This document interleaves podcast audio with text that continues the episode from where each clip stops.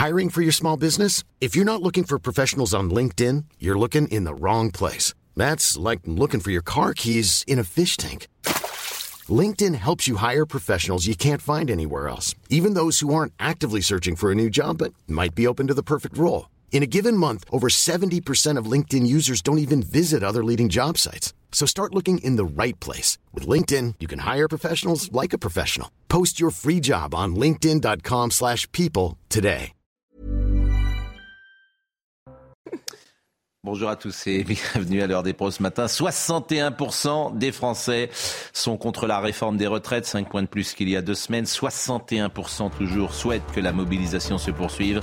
44% sont en colère. Dernier chiffre, sondage BVA pour RTL hier soir.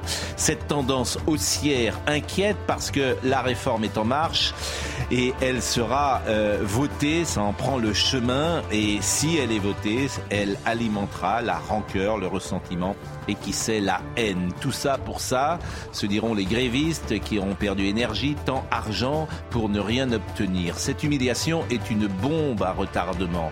Emmanuel Macron entend, perçoit, regarde cette amertume, ce fiel, cette hostilité qui traverse la société française. Mais il a décidé de passer outre. Pour Emmanuel Macron, la politique est un jeu et il gagne à tous les coups. Il est 9h, Barbara Durand. Trois jours après le mouvement de contestation contre la réforme des retraites, les transports sont toujours perturbés au niveau national. Un TGV Inouï et un Ouigo sur deux circulent, deux TER sur cinq, un Intercité sur quatre en moyenne. Du côté de la RATP, ça va mieux. Seulement trois lignes de métro parisien sont légèrement perturbées. La 8, la 10 et la 13. Du côté du RER, prévoyez 3 RER A sur 4 et 1 RER B sur 2. La Cour des comptes alerte le gouvernement. Il faut engager un redressement résolu des finances publiques. Une trajectoire peu ambitieuse de réduction de la dette risque au contraire de la creuser, selon elle. Selon Pierre Moscovici, président de la Cour des comptes, la situation de nos finances publiques est l'une des plus dégradées au sein de l'Union européenne. Enfin, après la dramatique fusillade en Allemagne, le chancelier allemand Olaf Scholz adresse ses pensées aux victimes, déplorant dans un tweet un acte de violence brutale. Hier soir, un homme a ouvert le feu dans un centre de témoins de Jéhovah à Hambourg. Selon la police allemande, ce matin, il y aurait au moins huit victimes. Dornelas, Laurent Geoffrin, Georges Fenech, Paul Melun sont avec nous et Ludovic. Bonjour. Bonjour Ludovic, vous êtes euh, éboueur Oui. à Paris. Exactement. Parfois en grève, parfois pas. Exactement. Alors attention, tout ce que je vais dire maintenant, c'est en mon nom. Ce n'est pas au nom des syndicats, ni au nom des éboueurs. Je ne suis pas l'ambassadeur des éboueurs. Je suis juste ambassadeur peut-être du vivre ensemble, mais uniquement. Voilà. Et vous êtes euh, une sorte de star des médias, quoi, des réseaux sociaux, et c'est pour ça que je vous ai demandé de venir. C'est en tout cas comme ça que je vous ai découvert. On va voir une ou deux séquences que vous postez régulièrement euh, sur euh, Twitter. Alors, on, on dit éboueur, mais vous, vous n'êtes pas ripper. Alors, chez nous, c'est éboueur principal, et un éboueur, c'est un ripper, c'est un lancier, c'est un balayeur, c'est un chauffeur. On est tous éboueurs. Et vous êtes plutôt aujourd'hui Balayeur. au balai. C'est mon activité principale. Chaque atelier ont une activité principale. Il y en a, c'est les rippers, et ils font un tout petit peu de balai. Nous, c'est l'inverse. Beaucoup de balai et un peu de rippers. Vous êtes 5000 à Paris? 5000 éboueurs, pas 5000 euros, euh, pas 5000 éboueurs sur le terrain. On est à peu près 3000. Donc vous êtes payé par la mairie de Paris? Oui, tout à fait. Bon. Euh, vous avez un statut, c'est quoi? Statut de fonctionnaire? Oui. Euh, On voit une ou deux séquences euh, que vous avez postées sur les réseaux sociaux et puis vous allez nous dire pourquoi vous êtes en grève.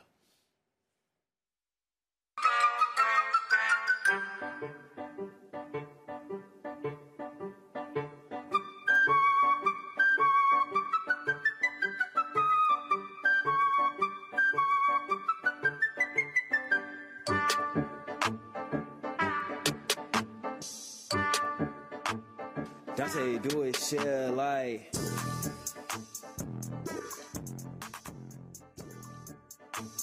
Pourquoi ces vidéos Alors pourquoi ces vidéos Pour sensibiliser au métier des boueurs et à la propreté, surtout. Et euh, j'aimerais, mon rêve, ça serait d'avoir une planète propre. Et euh, je le verrai pas. Euh, mais par contre, je vais donner les clés pour qu'on puisse aller dans ce sens-là. Et euh, j'en ai marre des incivilités. J'en ai ras-le-bol. Bah, Ça, vous avez raison. Alors, pour qu'on comprenne, euh, euh, vous, euh, vous avez quel âge? 47 ans. Bon, vous travaillez depuis combien de temps euh, À la ville de Paris depuis 6 ans. Et ça a été votre premier métier, éboueur? Non, non, non, mon tout premier métier, j'ai vendu des framboises. Ah oui. mais pourquoi, pourquoi vous avez quitté les framboises pour euh, Ah, ben, vous savez, alors j'allais vendre mes framboises, mais après, euh, quand les éboueurs passaient pour ramasser nos déchets, j'étais derrière mon cyprès. Et euh, j'étais fasciné par le camion poubelle, par ces gens qui s'occupaient des déchets. Et je me suis dit un jour, je le ferai. Et après, j'ai participé. À quel âge vous avez commencé à travailler? Oula, à 17 ans, à peu près. 17 ans. Euh, là, vous avez donc 47 ans. Depuis 30 ans, vous travaillez sans, di- sans discontinuer? Ah, j'ai, non, j'ai une carrière hachée, hein. c'est bien le problème. Et euh, donc, vous avez, euh, il y a 6 ans, votre formation au départ, donc c'était sur le tas. Oui, complètement. Ah, vous avez été à l'école, Oui. euh, et puis vous êtes sorti, vous avez quitté l'école en seconde ou première, j'en sais rien, et puis vous avez commencé à bosser parce qu'il fallait bosser. Voilà, exactement. Ah, vous n'aviez pas le choix. Voilà. Bon. À quel âge euh, vous devez aujourd'hui arrêter de, de travailler? Alors, j'ai fait une simulation avec euh, l'application retraite et tout ça. Et je dois partir à 68 ans à taux plein. mais- 68 ans. Ouais, 68 ans à taux plein, mais sans la réforme. Mais parce que vous avez une carrière hachée. Voilà, C'est pour ça, exactement. pour Mais avoir sinon- tous vos. euh, bon, en même temps, c'est logique. On, on- on- je veux dire, on, est en retraite avec ce qu'on a cotisé. Si vous n'avez pas cotisé tout le temps, nous sommes d'accord. Alors vous, 68 ans, bon, euh, et, et avec la réforme, à quel âge? Ben, 70 ans. Oui. Je ne sais pas comment je vais faire avec mon sac, mon balai, ma pince, parce Mm. qu'il faut savoir que le métier des boueurs, c'est quand même un métier pénible. Bon, on nous a pas mis le couteau sous la gorge pour pouvoir faire ce métier. Moi, je l'ai Mm. choisi. Je parle, je parle en mon nom, on est bien d'accord. Euh, du coup, je l'ai choisi. Mm. Moi, j'adore mon métier, vraiment. Je suis heureux quand un déchet est dans ma poubelle et Mm. pas par terre. Euh, mais par contre, euh, ben, je pourrais pas à 70 ans, mais non. Là, j'ai l'impression. C'est dans 23 ans. Voilà, mais ça, ça va être compliqué. On dit Euh, combien d'heures Combien d'heures vous faites par semaine? Euh, 35 heures par semaine. On travaille 5 à 6 jours par, jour, euh, par semaine, hein, faut le savoir. Vous avez combien de RTT en plus Peut-être quelques avantages oui, RTT, alors là, vacances Alors là, je ne sais pas exactement combien on a d'RTT, on en a, on en a quelques-uns, oui. Ouais, là, on est en train de vouloir tra- travailler. Vous avez combien de semaines de congés payés? 5 Bon, à, à cinq semaines, euh, un peu d'RTT sans doute, et puis euh, vous avez un emploi garanti. Oui, A alors. faut priori, que- c'est fonction publique, hein, vous m'avez dit. Hein. Oui, tout à fait. Alors moi, je suis quelqu'un de particulier parce que pendant mes vacances, Hmm. je vais pas aller à Dubaï. Je vais ramasser les déchets. Là, je prépare un Paris-Marseille à pied en roule-sac pour pouvoir ramasser les déchets sur la Nationale 7. Ouais, donc c'est Ouais. le déchet pour vous. Bon, Ah oui, est-ce que c'est indiscret euh, de vous demander euh, combien vous gagnez? Non, pas du tout. Moi, je gagne entre 1500 et 1700. Mon dernier salaire, Net était- Oui, Ouais. il était. Et puis alors là, il n'y a pas de pourboire, rien du tout. Non, Personne. non. ne- Il faut savoir qu'on n'a pas de 13e mois, contrairement à d'autres d'autres entreprises. Ils ont un 13e et un 14e mois. Nous, quand on fait grève, Mm. on peut pas se reposer sur le 13e mois et le 14e mois. Nous, c'est du comptant. Hein. Donc, euh, on vous dit, vous, vous avez travaillé jusqu'à 70 ans pour gagner 1500 ou 1700 euros. Déjà 68 ans, euh, c'est tard, dans un métier qui est un peu pénible. Donc, moi, vous savez, ce de, je rêve. Je rêve que vous rencontriez le président de la République. Je rêve de faire un plateau où euh, il y ait ce type d'échange, parce que c'est ça que j'adorerais. Mais j'adorerais qu'il vous écoute, pas qu'il parle tout le temps, parce que je le connais, le président de la République. Il va parler tout le temps et puis il va pas vous écouter. Donc, s'il était là aujourd'hui et qu'il vous écoute, en fait, j'aimerais que le président de la Ré- la République soit sur un plateau, mais muet. J'aimerais vraiment, je, je vous assure, c'est une envie, c'est une envie que j'ai. Mais qu'il écoute et qui est simplement des, des, des- de la caméra vienne sur lui de temps en temps, simplement qu'il écoute. Alors il le fait sans doute dans son bureau en ce moment, peut-être nous écoute-t-il, mais j'adorerais ça. Il écoute. Hop. Qu'est-ce que vous diriez au président de la République? Déjà, lisez mon livre. Ah, ben, C'est la première chose. Oui, C'est la première mais je suis sûr qu'il, je suis sûr qu'il. Mais qu'est-ce que vous lui diriez? Ben, euh, calmez-vous, déjà. On Ah bah, il, est, il est- il est- non, mais il est calme, ça, le président. Il est, il est calme. Ça, on peut le dire à moi de temps en temps, ou à Laurent Geoffrin, mais bon. bon euh, Et venez avec moi sur le terrain pour voir un petit peu euh, comment ça se passe oui. et pour vous rendre compte que c'est un métier pénible, mais il n'y a pas que mon métier qui est pénible. Il y a Bien beaucoup d'autres métiers Et je suis mais d'accord. qui viennent sur le terrain un maximum Bon. pour se rendre compte. Et je dirais, euh, ben, mettez notre retraite à 60. Hein. bon, ah oui, ouais, mais est-ce que vous, alors on, j'employais, j'employais tout à l'heure des mots d'humiliation, des, etc. Est-ce que vous, alors vous, vous avez l'air sympathique. Il y a des gens qui sont plus, euh, plus de rancœur ou de ressentiment que vous. Vous prenez, euh, vous avez, j'allais dire une bonne nature. C'est vrai qu'il y a des gens qui sont plus euh, offensifs que vous. Mais est-ce que vous avez le sentiment, par exemple, d'être humilié, pas entendu? Ah, mais complètement. Mais, mais le, le gouvernement, ils sont sourds. Ils n'écoutent pas. Ils sont en sourdine. Moi, quand je suis sur mes lives TikTok, quand on m'agace, je les mets en sourdine. Euh, euh, Il y a Florian Tardif qui nous écoute, qui me dit que vous avez le droit automatiquement à une retraite au plat à 67 ans, même si vous n'avez pas le nombre de trimestres d'assurance retraite exigé. Il faut dire que le système est parfois un peu complexe. Voilà, exactement. C'est hyper complexe. Il y a plein de choses. C'est pas possible à 79 ans, le taux plein est à 67 ans avec ou sans réforme, me dit Florian Tardif. Moi, vous le j'ai- saviez en fait, j'ai fait la simulation sur mon téléphone Ouais. avec l'application retraite. Ouais. Et là, on me dit, on m'a on m'a dit 68 ans, taux plein, Bon. sans la réforme, parce qu'ils prennent pas en compte la réforme. Je Alors, sais, oui. je- Est-ce que les chiffres sont caduques Je ne Bon. sais pas du tout. Il y a un point important, c'est la. Oui. J'ai lu un chiffre oui. qui émane de syndicat. C'est l'espérance de vie qui est très basse. Oui. Qui est de 15 ans, de vie, c'est 15 ans inférieure à la moyenne. sûr. C'est 76 ans l'espérance de vie moyenne Oui, mais des joueurs, donc parce que- 16 ans de plus Évidemment la retraite à important. 60 ans. Je salue l'arrivée sur ce plateau. C'est la première fois que vous venez d'ailleurs. et Il faudrait que vous veniez Exact. plus souvent. Le Front populaire, soyez résolus à ne plus servir et vous voilà libre. La Boétie. Donc on, tape haut immédiatement. Stéphane Simon, la tyrannie, oh, la tyrannie des minorités. Il me semble qu'on en a parlé parfois sur notre plateau. La tyrannie. Wokisme, écologisme, multiculturalisme, mondialisme, islamisme, européisme, immigrationnisme, euh, transgenrisme et post-féminisme. Formidable ce votre bouquin. Formidable. Vraiment, c'est à lire et c'est bien que vous soyez là. Bon, moi, je trouve que à la télévision, on a- il n'y a pas assez de, j'allais dire, de vrais gens. C'est pas qu'on est des faux gens, nous. mais mais c'est vrai que. C'est ça que ça veut dire. Bah, non, mais c'est vrai. Et, et parce que pourquoi? Parce que vous bossez, parce que vous connaissez pas euh, forcément comment on passe à la télé, et tal. Donc votre témoignage, je le trouve vraiment très intéressant parce que il montre une réalité. Hmm. Il me semble, moi, depuis le départ sur cette euh, réforme, je, je me dis que les gens qui gagnent, qui font des métiers pénibles et qui gagnent pas des fortunes, ils peuvent être privilégiés. Voilà. C'est ça, c'est la seule chose que je dis. Alors, il faut savoir que là, euh, aujourd'hui, je ne vais pas faire grève, mais par contre, demain, je vais euh, aller euh, devant les incinérateurs pour soutenir mes collègues et puis ben, pour que tout ça cesse aussi. Il faut à un moment donné, quand je dis tout ça cesse, c'est que le gouvernement cède. Oui, mais il veut pas. C'est céder. ça. Mais il va et, céder. et- et vous, il va vous- céder. On lâchera pas. On oui, mais pas. il, il veut pas. le- C'est ce que disait Philippe Guibert. Vous avez un président qui ne rassemble pas parce qu'il n'en a plus besoin. Il ne veut pas rassembler. Il s'en fiche de rassembler. Je disais tout à l'heure, parfois, c'est un jeu. Il gagne à tous les coups. C'est un président qui gagne à tous les coups. Donc comment vous faites? Vous n'allez pas être violent. Qu'est-ce que vous faites? Bah, Vous rentrez chez vous et puis vous avez perdu et puis euh, vous nourrissez votre rancœur. On va lui montrer qu'il a tort. Et euh, pareil, on m'a dit autour de l'Elysée, c'est propre. Je dis Ouais. pardon? Euh, ok, je vais y aller, moi, avec un sac en plastique, et je vais ramasser les déchets autour de l'Elysée. Mm. Et là, je, je vais leur montrer que c'est sale. Oui, je suis d'accord avec vous, mais je suis pas sûr que c'est ce qui va le faire Ah, payer. mais je- quand vous faites grève, quand vous faites grève, ça vous coûte combien? 75 euros à 80 par jour. Bon, et 75 euros, c'est de l'argent. Oui, alors moi j'ai fait deux jours de grève, donc ça fait 150 euros. Mm. Là je vais continuer, mais là je suis prêt à, à, à, à donner du temps dans la grève pour pouvoir faire avancer les choses. Mm. Euh, ça va être compliqué. Je vais trouver de l'aide, mais Vous êtes, je ne euh, pourrais pas perdre euh, autant. vous travaillez dans quel arrondissement de Paris? Alors le centre de Paris, Mm. euh, Châtelet, Beaubourg, Mm. Hôtel de Ville, Notre-Dame, c'est les Donc là, effectivement, et- énormément d'incivilité. Vous habitez où? Étampes. Donc Étampes, c'est à combien de kilomètres de Paris? Ah, c'est à- en voiture, c'est à 53, quelque chose comme ça. Et vous venez comment en travailler le matin? En temps, 3 heures aller-retour en RERC. Sauf que là, c'est très, très, très compliqué. C'est-à-dire que chaque jour, vous faites 3 heures Oui. euh, euh, aller-retour? Oui. Mm. Oui. Et à Étampes, vous avez une- un appartement, une maison? Oui, un duplex. Vous faites comment avec les grèves alors? Euh, là, je dors chez un ami. Donc, je suis pas rentré de chez moi depuis que, depuis que ça a commencé. Donc depuis euh, 8 jours? Ouais, quelque chose Mm. comme ça. Là, ma maison me manque. Et euh, votre ami, il habite euh, dans Paris? Oui. C'est plus facile. Austerlitz. Bah, euh, voilà. Donc, alors, pardonnez-moi de poser plein de questions. Mais aucun problème. Hein, parce que euh, je pense que c'est ce qui permet de comprendre pour les téléspectateurs votre vie et puis la vie des autres. C'est-à-dire que, euh, évidemment, dans ce que vous faites, vous faites 35 heures, dites-vous, de travail, mais vous faites 3 heures par jour de, euh, d'y aller. Donc, euh, en fait, ça rajoute euh, euh, 15 heures. Bah, évidemment que c'est beaucoup.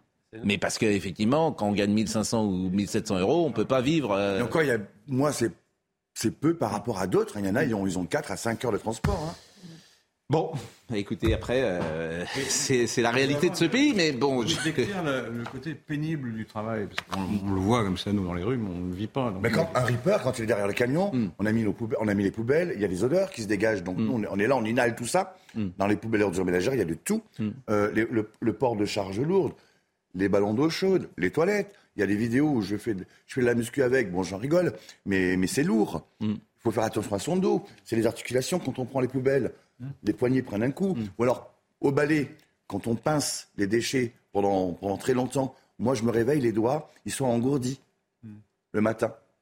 J'ai plus de doigts le matin, d'accord? Donc ça, c'est la pince. Donc il faut varier ses gestes, le balai. Il faut faire attention à son dos. On marche, on marche à peu près 14 à 15 km par jour. Le stress aussi, les gens. La première année, je me suis fait cracher dessus en me disant, sale fonctionnaire, t'es payé à rien foutre, ramasse notre merde, etc. etc. Donc, euh, on ne peut pas rester insensible à tout ça, c'est pas possible. Les intempéries aussi, on travaille par tous les temps. Ben voilà. Donc, attention, je parle en mon nom, hein. on est bien d'accord avec ça.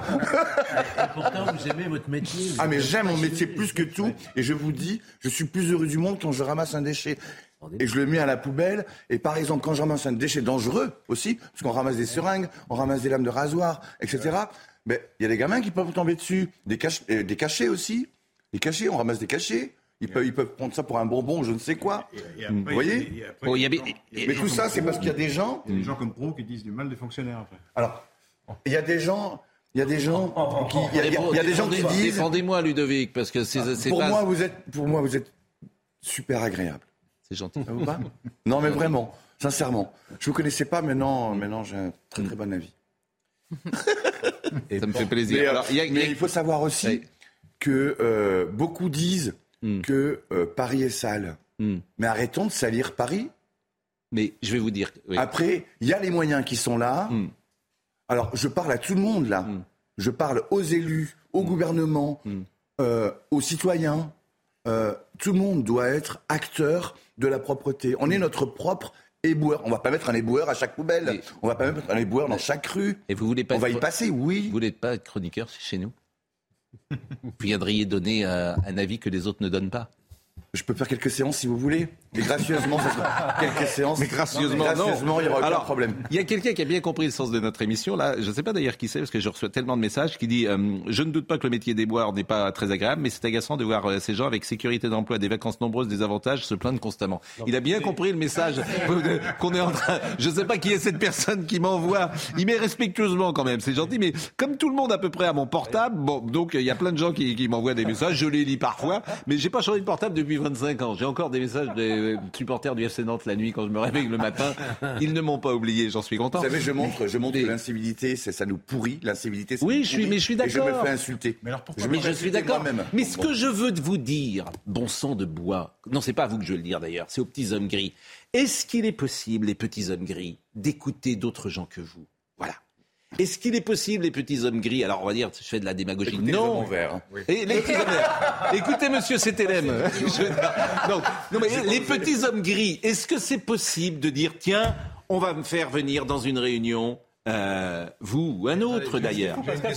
c'est ça. Ils sont pas capables de définir ce que c'est que le mot pénibilité. Mais Quand pas- vous demandez à mais bien éditorialistes Bien sûr. économiques spécialistes de cette réforme, Exactement. qu'est-ce que c'est la pénibilité On peut pas le définir. Mais la monsieur, question on de. Laurent était Monsieur, formidable d'ailleurs, il a eu raison. Et quand votre main la pince, c'est ça qui est intéressant. C'est ça, la Vous avez parfaitement une raison. question concrète.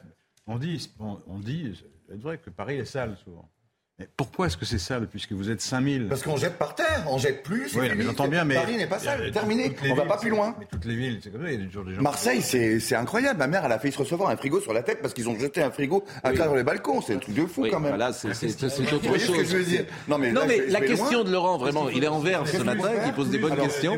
Alors, bien évidemment, parce que vous savez qu'il y a des éboueurs 24 heures sur 24 à Paris. Oui. Et moi, j'aimerais qu'il y ait le même effectif la nuit que la journée. Hmm. Oui. Parce que la nuit, il y a aussi des incivilités. Ils sont tellement peu à gérer. Ils, ils sont surchargés de boulot. Hmm. C'est un truc de fou. Donc oui, il faut créer des postes. Monsieur Macron Il y a crée pas des assez de postes. postes, hein.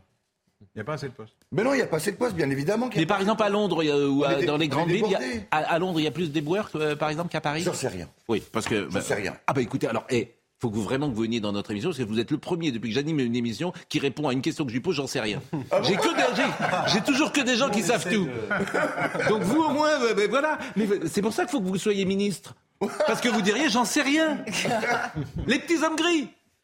Écoutez, monsieur, Mais c'est bien, Pascal, de donner la parole à ce, à ce monsieur que je ne connaissais pas. Je suis ravi de faire votre connaissance parce que euh, on voit bien qu'on invisibilise beaucoup, nous, les médias, Mm. les gens du peuple. La représentation de la majorité, elle n'est plus dans les médias. Et ça, c'est Et problématique. oui, mais parce que c'est très difficile, parce que c'est plus facile d'inviter ce qu'on appelle des toutologues, des gens qui peuvent parler de tout, qui connaissent les codes de la télévision, les us et coutumes, qui savent parler souvent. Alors vous, vous êtes une star hein, de la parole. Ah oui, C'est ça que je suis une star. Non, non, pas du de tout. la parole. Non, mais tout le monde n'est pas aussi doué que vous. Le- le- le- le- la star de ma vie, en fait. Voilà, c'est tout. Mignon. C'est bien ça. Je m'applaudis tout seul, magnifique. Voilà, on est mieux servi que par soi-même. Bon, euh, bah, écoutez, euh, moi non, mais je trouve que c'est très bien. On- voilà, on a- toutes les informations que vous nous avez données sont vraiment intéressantes, et je maintiens euh, ma proposition au président de la République. C'est- C'est original. Je l'invite pour qu'il parle pas.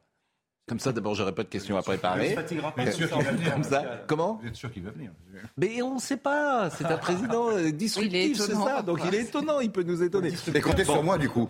Bah non, mais vraiment merci parce que je pense que là, vous, euh, voilà, vous- vous- votre charme euh, fait que euh, tout le monde vous écoute avec intérêt et puis euh, il y a quelque chose de, c'est la vraie vie. Je disais les vrais gens et la vraie vie. Voilà. Et il y a parfois des, ça permet en miroir de savoir ce qu'est, euh, ce qu'est la vie des uns et des autres.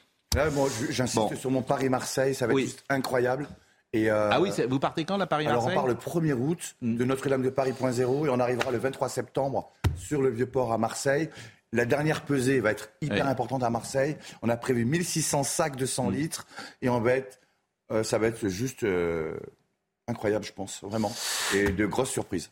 Bon, euh, on est en direct du Palais de Justice. Je ne sais pas si euh, Noémie Schulz euh, est avec nous, pas encore, me dit-elle, euh, me dit euh, Marine Lançon, plus exactement. Elle va se mettre en place parce qu'aujourd'hui c'est une journée importante euh, puisque la Chambre d'instruction de la Cour d'appel de Paris doit se prononcer sur la décision de la juge d'instruction d'accepter la mise en liberté de Pierre Palmade sous contrôle judiciaire.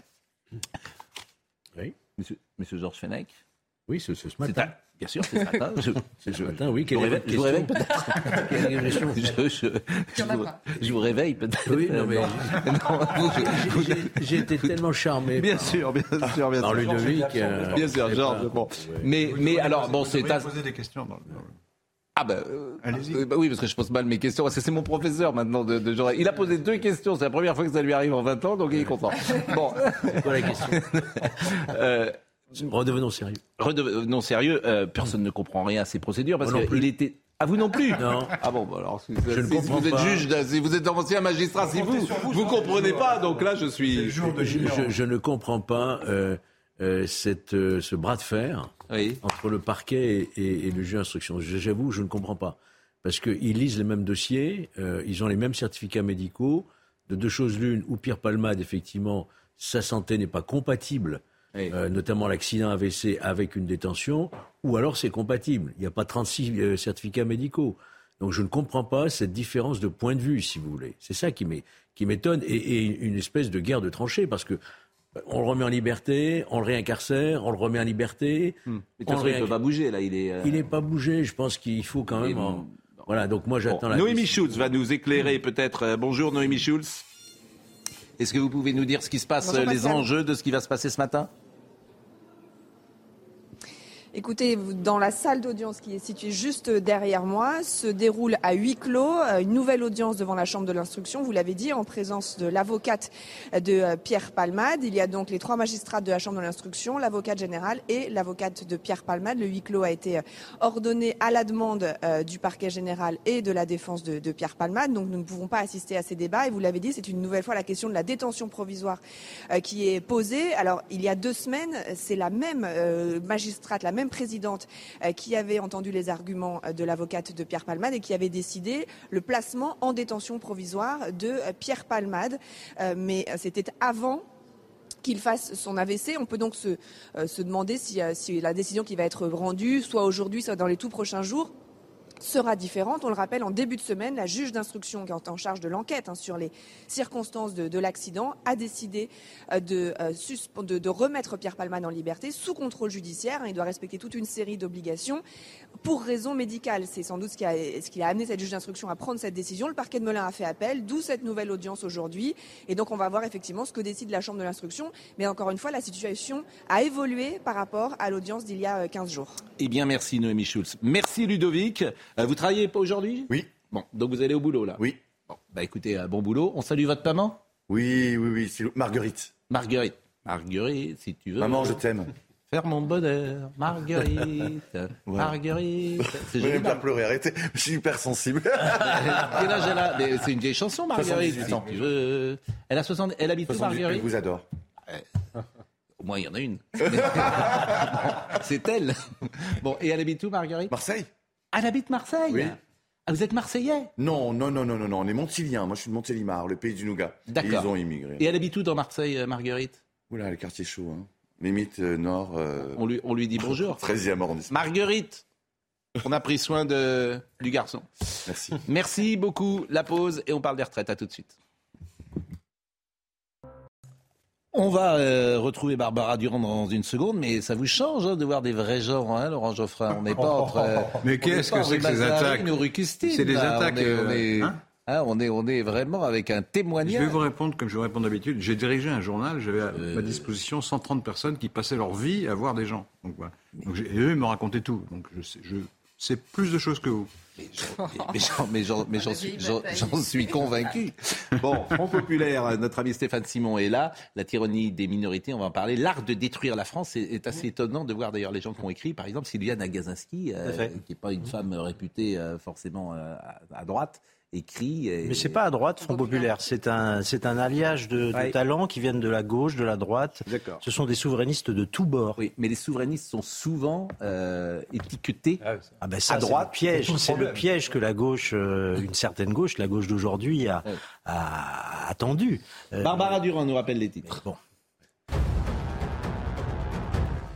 Dans le cadre de la mobilisation nationale contre la réforme des retraites, la fédération CGT des ports et doc appelle à trois journées de grève mi-mars. Le syndicat appelle également l'ensemble des travailleurs à manifester le samedi 11 et à un arrêt de travail de 72 heures les 14, 15 et 16 mars prochains.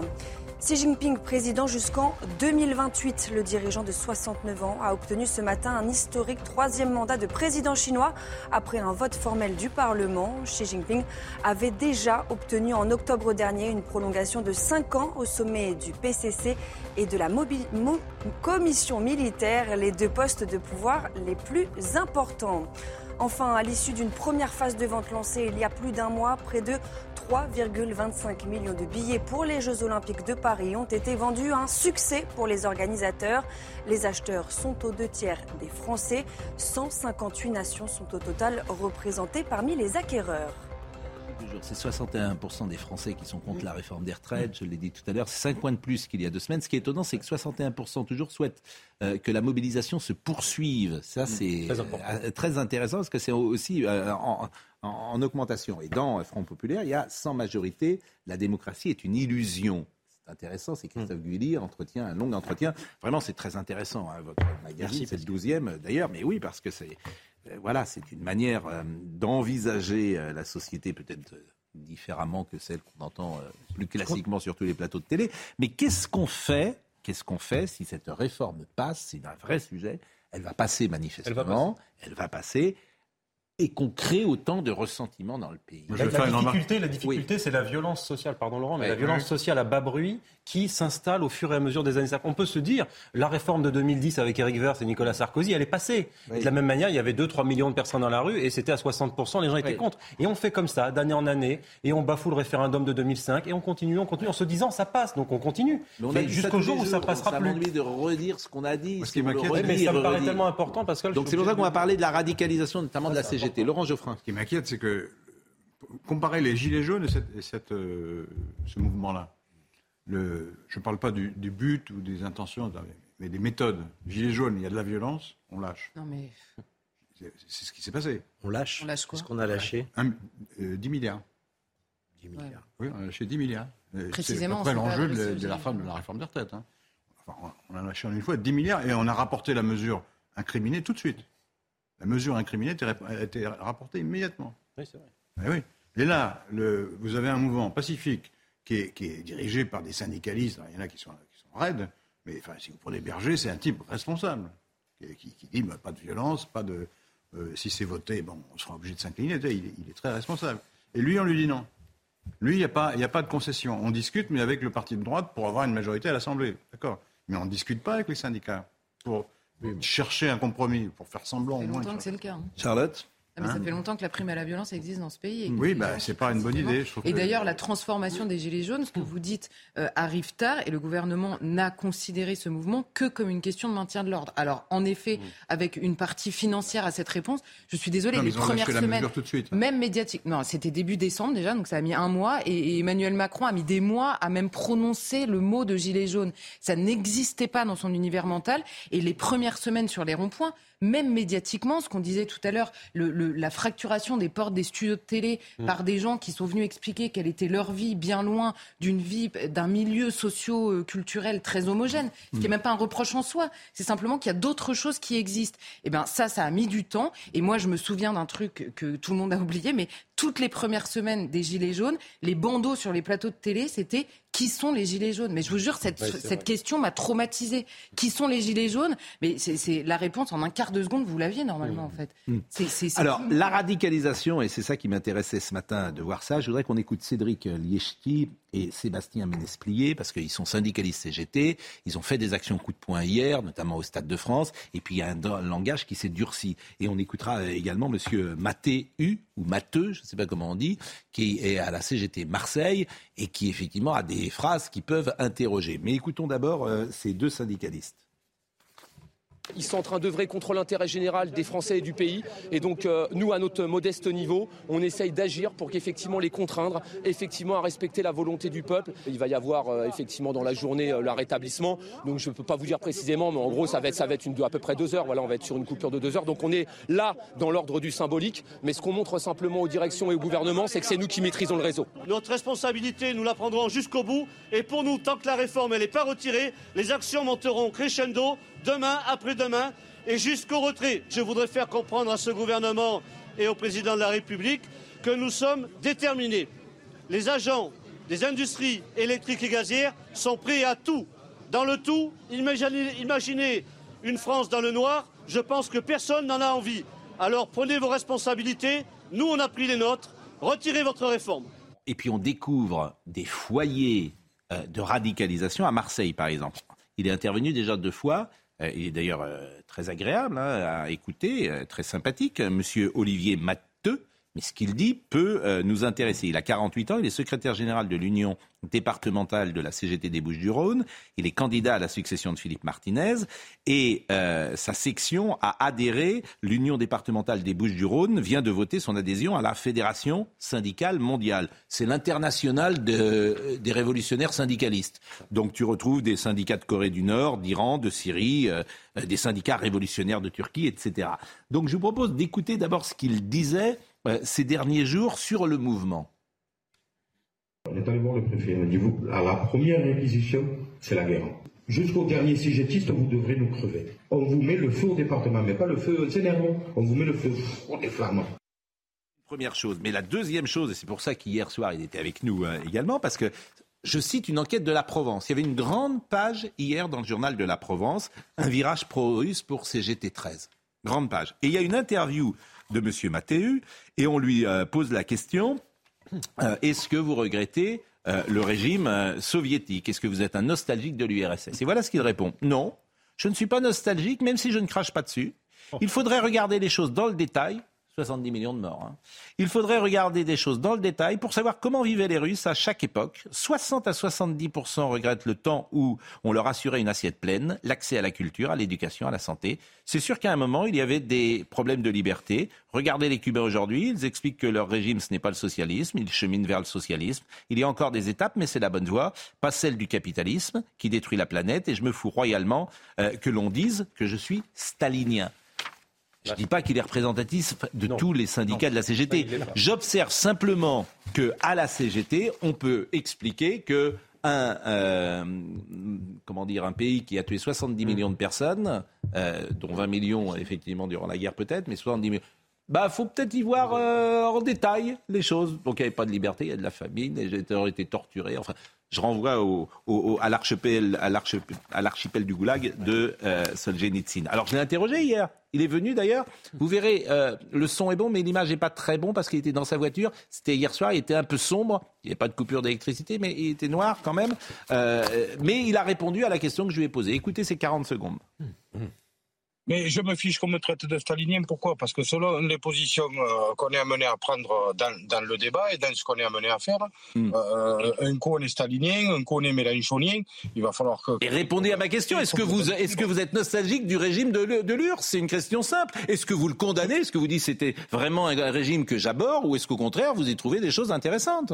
Non, mais je, je vous redis que euh, je ne cracherai pas sur euh, la période euh, où le- les- la, la- la Russie et l'URSS euh, se Hmm. du socialisme. Voilà. Alors, vous avez des gens en France qui ont des euh, fonctions importantes, qui sont écoutés, bien sûr, qui représentent un syndicat important et qui disent, ce qu'il vient de dire, je ne cracherai pas sur euh, le régime soviétique. Qu'est-ce que vous voulez que je vous dise? D'évidence, Philippe Qu'est-ce Martinez, que vous voulez que je Philippe vous dise? Martinez devrait condamner ses propos mais et qu'est-ce démettre de ses voilà, mais qu'est-ce que évidence. vous, vous, vous imaginez la, la- la France d'aujourd'hui? Et tout ça passe, mais dans l'opinion publique, passe crème. C'est-à-dire que personne... ne- Et, et les fascistes, c'est les autres. Et les fascistes, c'est Madame Le Pen. Et bien les fascistes, c'est la droite. Mais enfin, où est-ce qu'on vit? Enfin, Pascal, Je veux dire, vous savez- moi, je suis. c'est- extraordinaire d'ailleurs. Ce travail d'éducation. Il le dit d'ailleurs avec. c'est- confondant comme il le dit.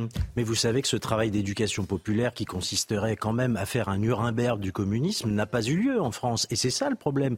C'est que pour ces gens-là, eh bien, il n'y a pas de crime aussi euh, flagrant que euh, ce que vous voulez bien dire, parce que vous êtes quelqu'un de cultivé, parce que vous avez eu l'occasion euh, de lire, d'écrire, de, de, de, de, de consulter, de vous, vous, bref, vous incarnez euh, quelque chose qui, est, un- qui, est- qui relève de- du savoir. Et ce, et ce monsieur n'est pas nécessairement au courant de, tout ce que, de tous les crimes du stalinisme. C'est uniquement une question de savoir. Je pense qu'il y a une question euh, idéologique. Et, moi, je serais intéressant d'avoir l'opinion de Laurent Geoffrin là-dessus. Parce que est-ce que, la gauche condamne Est-ce que la gauche Si appartenait la question à moi, oui, j'ai toujours condamné ce Oui, genre mais- de choses et j'ai toujours euh, dénoncé le stalinisme. Le, le- le- enfin, les socialistes ont toujours fait ça, depuis 1920 quand même. Il y a, eu, pas il la y a eu une scission en 1920, Congrès de Tours, Léon Blum a dit vous allez transformer le- la Russie en prison, enfin je résume, euh, avec votre système, et, et nous sommes contre. Voilà. Et, et- on Ça a va. toujours fait ça. Et qui a dit, par exemple, les communistes ne sont pas à gauche, ils sont à l'est C'est Guy Mollet. Et, et- et- et pendant les années 50, pendant la guerre froide, qui a été à la pointe du combat contre- Enfin, François Mitterrand était allié. à-. François Mitterrand Alors, je- était allié avec Georges Marchais en 81. Mais Je- bon. Je m'attendais à ce que vous disiez ça. parce que ça me sur- ça me surprend qu'à moitié.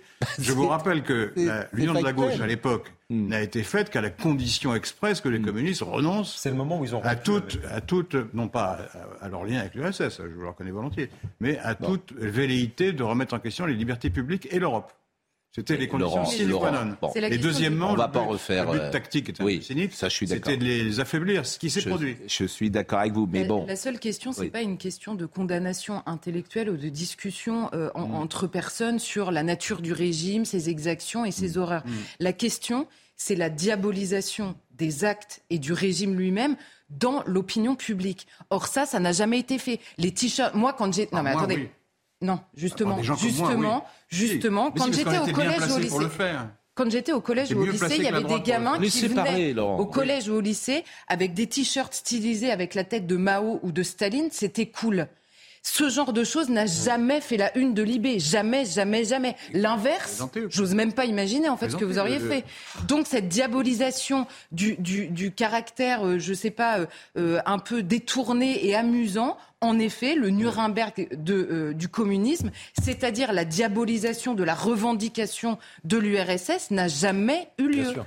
Bon, Ce qui ne bref. veut pas dire que vous n'ayez pas condamné les horreurs qu'on On va, fait. on va avancer parce qu'on ne dira rien de nouveau sur ce sujet. Moi, je voulais simplement vous montrer. On a agi pour. pour Non, et puis, pour il y a- il y a quelque chose qui est Je- paradoxal. attends, Juste une petite Oui. petite remarque, très rapide. Quand, quand les- quand l'Union de la gauche a été au pouvoir, les, les libertés publiques ont été augmentées. Elles n'ont jamais été Mais c'est pas le diminuées. sujet, là, en fait. Mais Jamais. c'est pas le sujet. Mais si, vous- parce que mais non, c'est pas le le sujet. goulag, c'est contre les libertés. Mais c'est pas Ah, le sujet. on progresse. C'est pas. C'est parce que vous n'avez pas l'air de comprendre. Non, J'explique que ce- le Parti le- communiste tout en étant lié à l'Union soviétique, n'a jamais Ce n'est pas- le, obtenu le de- sujet. de réduire la liberté publique. Le sujet, pas le le sujet, en sujet, fait. c'est que le fascisme aujourd'hui, il est à l'extrême gauche et nulle part ailleurs. Ça veut rien dire, ça. Bah si, ça veut dire quelque chose. Je suis Non, mais désolé Laurent de vous le dire. Geoffrin, est-ce que, est-ce que Voilà. vous pouvez comprendre C'est tout. Et, alors, je vais le dire différemment. Les intolérants aujourd'hui, ils sont à gauche. Ceux qui veulent tout interdire, ils sont à de gauche. l'extrême gauche, là. Non, mais tu peux pas aller. On, on- a de parlé. On a, on a parlé Vous hier. de- confondez gauche et extrême gauche comme vous faites à chaque Qu'est-ce fois. que vous êtes Mais cette déclaration sur Mussolini, elle fait la une de tous les journaux dans lesquels vous avez travaillé. C'est aussi simple que ça, en fait. Oui, et alors Bon, bah là, il n'y a personne Ah, n'en parle, sauf Pascal Pro. Bon, Vous Stanislas Rigaud n'a pas pu. Stanislas Rigaud n'a pas pu aller à l'université Je de vais en parler justement. Alors, euh, on n'avait pas prévu. en pouvez en parler maintenant si vous voulez, mais Bah, euh, On voilà. Et, et, et, et en revanche, euh, Oui, euh, oui. n'importe quel j'en parle maintenant? n'importe quelle personne de la France insoumise peut faire une conférence euh, à, euh, dans une université. si vous voulez Je, on- je trouve que c'est inquiétant, ce genre de, de Oui. situation, parce que ça fait plusieurs fois que ça se reproduit, oui. et qu'on empêche les gens, notamment à l'université, quelles que soient leurs, leurs opinions, à condition qu'elles soient légales, évidemment, mais enfin c'est le cas, euh, c'est pas les miennes, hein. Mais euh, et je trouve ça inquiétant que- qu'on empêche les réunions publiques. Eh ben, dont je acte. ne comprends pas, qui- attendez, mais- je vais terminer. Je ne comprends pas, je ne comprends pas je ne comprends pas pourquoi les, les, les autorités laissent faire. Je comprends Non mais Laurent, il y a quand même un élément qui est fondamental sur la cancel culture, par exemple, et la gauche, c'est que la cancel culture s'attaque systématiquement à des figures, effectivement, du passé ou de l'extrême droite ou aujourd'hui de je ne sais où, mais jamais, par exemple, à la gauche. Savez-vous qu'il y a des rues Léon Trotsky en France et ça ne choque absolument personne Est-ce qu'il y a une rue euh, Philippe Pétain? Non. Donc, si vous voulez, à un moment donné, si les rues Léon Trotsky sont tolérées, je sais pas, je sais pas. Avançons parce qu'on dira rien de, on dira rien de nouveau qu'on ne sache sur ces sujets-là. Il y a une diabolisation d'un côté, il n'y en a pas une euh, dans l'autre. Euh, C'est comme. Bon, dites pas, c'est pas cas, vrai. Bon, avançons. culture, oui. Les blocages, parce que les actions coup de poing hier, ça m'intéresse et on va entendre là encore des euh, syndicalistes. Les blocages, il y en avait euh, sur l'autoroute. Alors aujourd'hui, c'est intéressant d'ailleurs. Question simple. Pourquoi euh, le gouvernement n'entre-t-il pas dans les raffineries pour l'essence À votre avis? N'entre-t-il pas voulu dire ne réquisitionne pas Oui, pour pourquoi ouvrir la fête Ça avait été fait en 2010. Mais pourquoi Voilà, Pourquoi ils le font pas en ce moment? Je pense. Parce que moi, j'ai une vous hypothèse. moi aussi, pour moi, je pense que c'est par cynisme Oui. et que ça va permettre au gouvernement d'aller vers le blocage en disant regardez, la situation est bloquée, c'est la faute des Ah syndicats. Eh ben, je pense que c'est ça. On est d'accord. Je pense que, alors, c'est une interprétation personnelle que je fais. Je pense que le mouvement aujourd'hui, il est populaire, que ça ennuie le gouvernement, parce qu'ils pourraient rentrer, réquisitionner dès maintenant. Ils attendent quoi? Donc, comme ils n'entrent pas maintenant, ils attendent en fait qu'on n'ait plus d'essence, qu'effectivement ça puisse tourner dans l'opinion publique et que l'opinion se retourne contre les grévistes. Et ben moi, je dis au gouvernement, c'est maintenant qu'il faut y aller. Tout à l'heure, je parlais au, président de la République, maintenant, je parle au gouvernement. Entrez, euh, Madame Borne. Euh, ben non, mais écoutez, est-ce que, que ce que je dis est logique? Non, ça me paraît assez logique. Oui, ça s'appelle la stratégie du pourrissement. La stratégie du bon vous dites une sens. chose bien, je le dis. Oh, C'est très rare. mais. Oh, Mais, mais non, mais écoutez, c'est, enfin, c'est vrai, c'est maintenant qu'il faut agir. Mais effectivement, il y a une part de cynisme. Et comme ce gouvernement, je me méfie de son cynisme et de son machiavélisme parfois. C'est quand même pas exactement la première fois que ça arrive. Hein. La stratégie du pourrissement, c'est une vieille euh, technique Oui. qui a très bien marché d'ailleurs, euh, on le rappelait tout à l'heure, Mm. avec les Gilets jaunes, où on a laissé euh, les Black Blocs s'infiltrer, on a laissé les manifestations dégénérer, et, et- et après, ça permet de diaboliser tout ce petit monde. Alors ça, moi, j'aime pas euh, ce type d'analyse parce que je crois que c'est pas vrai pour le coup. Ah bon, bah alors écoutez, ça, je, je, je- je crois pas qu'on a laissé tout ça. Je, je, je- je pense que c'est. Euh, ça- On alors a réduit peut-être que le- je suis naïf, mais là, j'ai. Ah, je- je- je- En tout cas, on, on, a, quand même réduit le réduit les mouvement à gilets jaunes, oui, c'est ça, à la violence. Ce Ça, qui arrangeait bien tout le monde. Oui, mais, attention, il y avait, il y avait beaucoup, non, non, il y avait beaucoup de violence. violence était réelle. Il y avait, il y a- elle était Paris, réelle. à Ce qui s'est passé sur les Champs-Élysées le 17 D'accord. décembre. À Paris, que c'était et le le mouvement des n'était pas parisien Ouais. initialement. Euh, oui, bon. Parle-t-on Bon. des ronds-points, parle-t-on des sous Alors écoutons quelques syndicalistes qui étaient donc sur ce blocage des euh, autoroutes et je vous propose de les écouter. Ce qu'on demande, c'est euh, concrètement euh, de ne pas aller euh, voter cette, réforme des retraites que nous, qualifions d'injuste et de brutale, et d'ouvrir des négociations, de véritables négociations, un véritable dialogue social. hein. pour être dans un dialogue social, il faut être deux, et le gouvernement aujourd'hui, il est sourd. Il y a mécontentement qui s'exprime. Voilà, il y a, il y a- une réforme qui, n'est pas, acceptée par, les travailleurs, les travailleuses. Et aujourd'hui, il faut dire les choses. Certes, c'est un blocage, mais c'est le gouvernement qui bloque. C'est le gouvernement qui bloque parce qu'il ne veut pas retirer son projet de réforme. Et là-dessus, on ne lâchera rien. Là, on continue le combat. On va montrer, on- il faut montrer aux, aux personnes et au gouvernement que 3 millions et demi de personnes dans la rue hier, en tout plus de 10 millions, enfin plus de 8 millions de personnes dans la rue, euh, de façon pacifique. On peut pas, le gouvernement ne peut pas rester sourd à ce genre de, de- d'image de démocratie. Stéphane Simon, Front Populaire, la tyrannie des minorités. On est tous frappés par la tyrannie des minorités. Exemple, par exemple, à à France Inter, il y a trois jours, Léa Salamé reçoit Monsieur de la Gannerie, qui représente personne. Et on lui donne 20 minutes d'antenne. Ne représente personne. Ses idées représentent personne. Personne. Mais, euh, c'est- Et c'est, il est sur service public pendant 20 minutes. L'émission, pardon, tourne un petit peu autour de, de- du thème que l'on traite, puisque ce qu'est- qu'est-ce que l'on était, euh, qu'est-ce qu'on veut dire à Front Populaire? On veut dire qu'aujourd'hui, il y a des minorités agissantes qui confisquent la parole, et c'est problématique, et ça se retrouve un peu partout dans la société. On se souvient que nous, on est tous héritiers de la Déclaration universelle des droits de l'homme, la République une et indivisible, et aujourd'hui, notre République, elle est divisée et multiple. Et ce qui est très problématique, c'est que vous avez d'une part la représentation du peuple qui est de plus en plus dégradée, et c'est formidable ce que vous avez fait ce matin avec Ludovic de montrer euh, que les gens simples, ce sont des gens courageux et formidables. Et à côté de ça, eh bien, on voit une société qui se communautarise, qui explose, et où, dans les médias, très souvent, on est complaisant avec des, avec des minorités. Vous parliez tout à l'heure du blocage qui a eu lieu euh, dans l'université pour Stanislas Rigaud, mais euh, regardez Madame Agazinski, qui représente quand même une parole de qualité, une philosophe de premier plan. Eh ben, cette femme, elle a été empêchée de s'exprimer par des mouvements, euh, par des mouvements Et oui, qui se réclament comment néo-féministes. Par exemple, dans l'université, le ministre de, le- de l'université de l'enseignement supérieur, on ne l'entend jamais. Jamais. L'écriture inclusive, euh, c'est un combat souvent, on en a parlé ici, mais les gens qui utilisent l'écriture inclusive devraient être sanctionnés. Ça veut dire quoi sanctionner Virés. Bien sûr. Virés.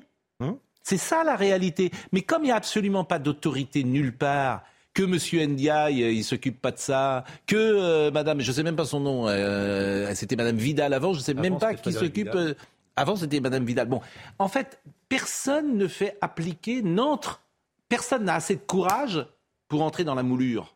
En fait, dire bon, Bien ça sûr. suffit. Et puis, personne n'a assez de courage pour juste entendre un peu plus la, la voix majoritaire. C'est aussi ça le problème. C'est que en France, vous, vous prenez sur le plan social aujourd'hui ce qui se passe. Majoritairement, la les Français Mm. sont contre la réforme des retraites.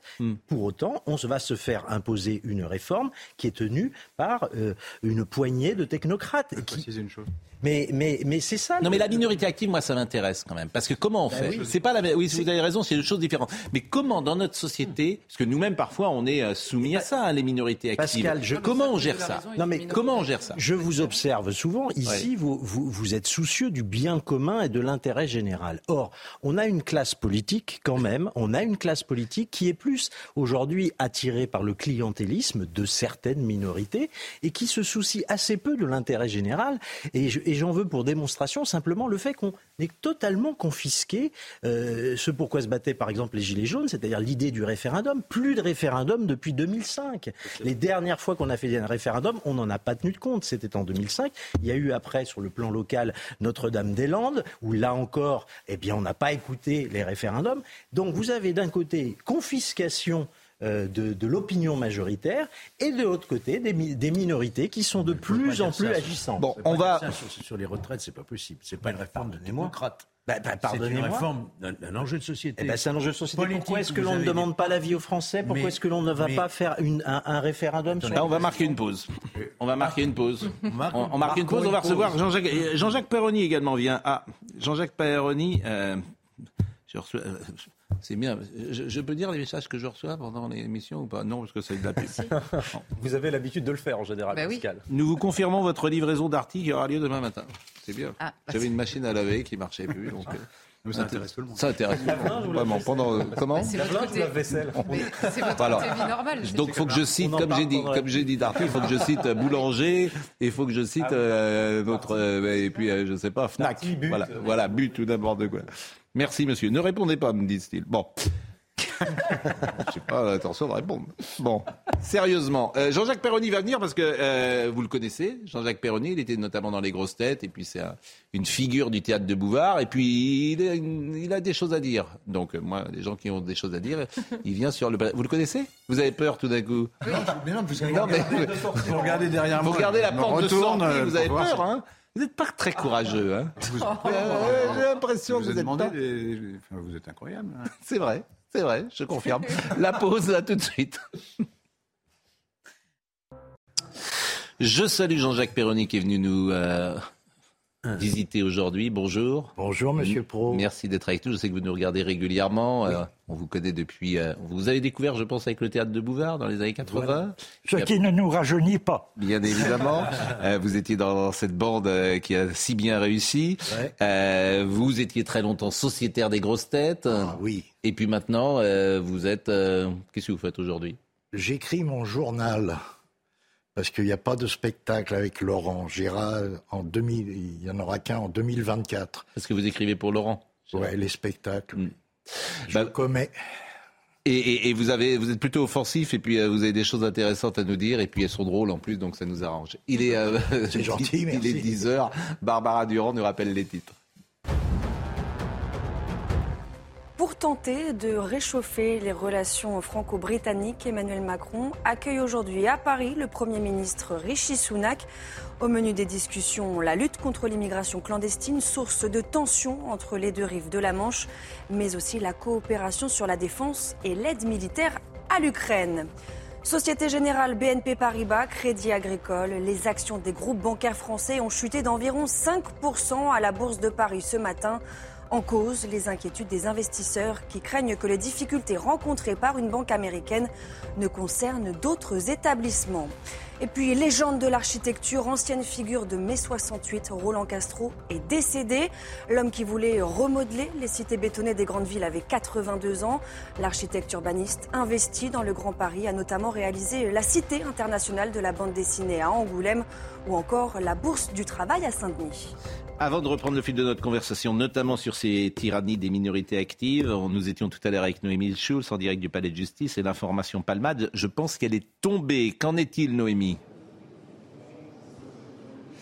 Eh bien, la Chambre de l'instruction de la Cour d'appel de Paris se laisse quelques jours avant de rendre sa décision. Elle sera connue mardi à 9h du matin. Euh, D'ici là, Pierre Palmade reste donc euh, sous contrôle judiciaire. On sait que euh, lors de l'audience qui s'est tenue dans la salle, c'était derrière moi et qui s'est déroulée à huis clos, une audience de 45 minutes environ en présence de l'avocate de Pierre Palmade. On sait donc que l'avocate générale, la représentante donc du parquet général, a une nouvelle fois demandé la détention provisoire pour Pierre Palmade. On imagine que son avocate a, elle, plaidé pour euh, le maintien du contrôle judiciaire, comme l'a ordonné euh, la juge d'instruction en début de semaine, en mettant en avant euh, l'état de santé de Pierre Palmade qui a fait un AVC il y a quelques jours. On aura donc cette décision mardi à 9h.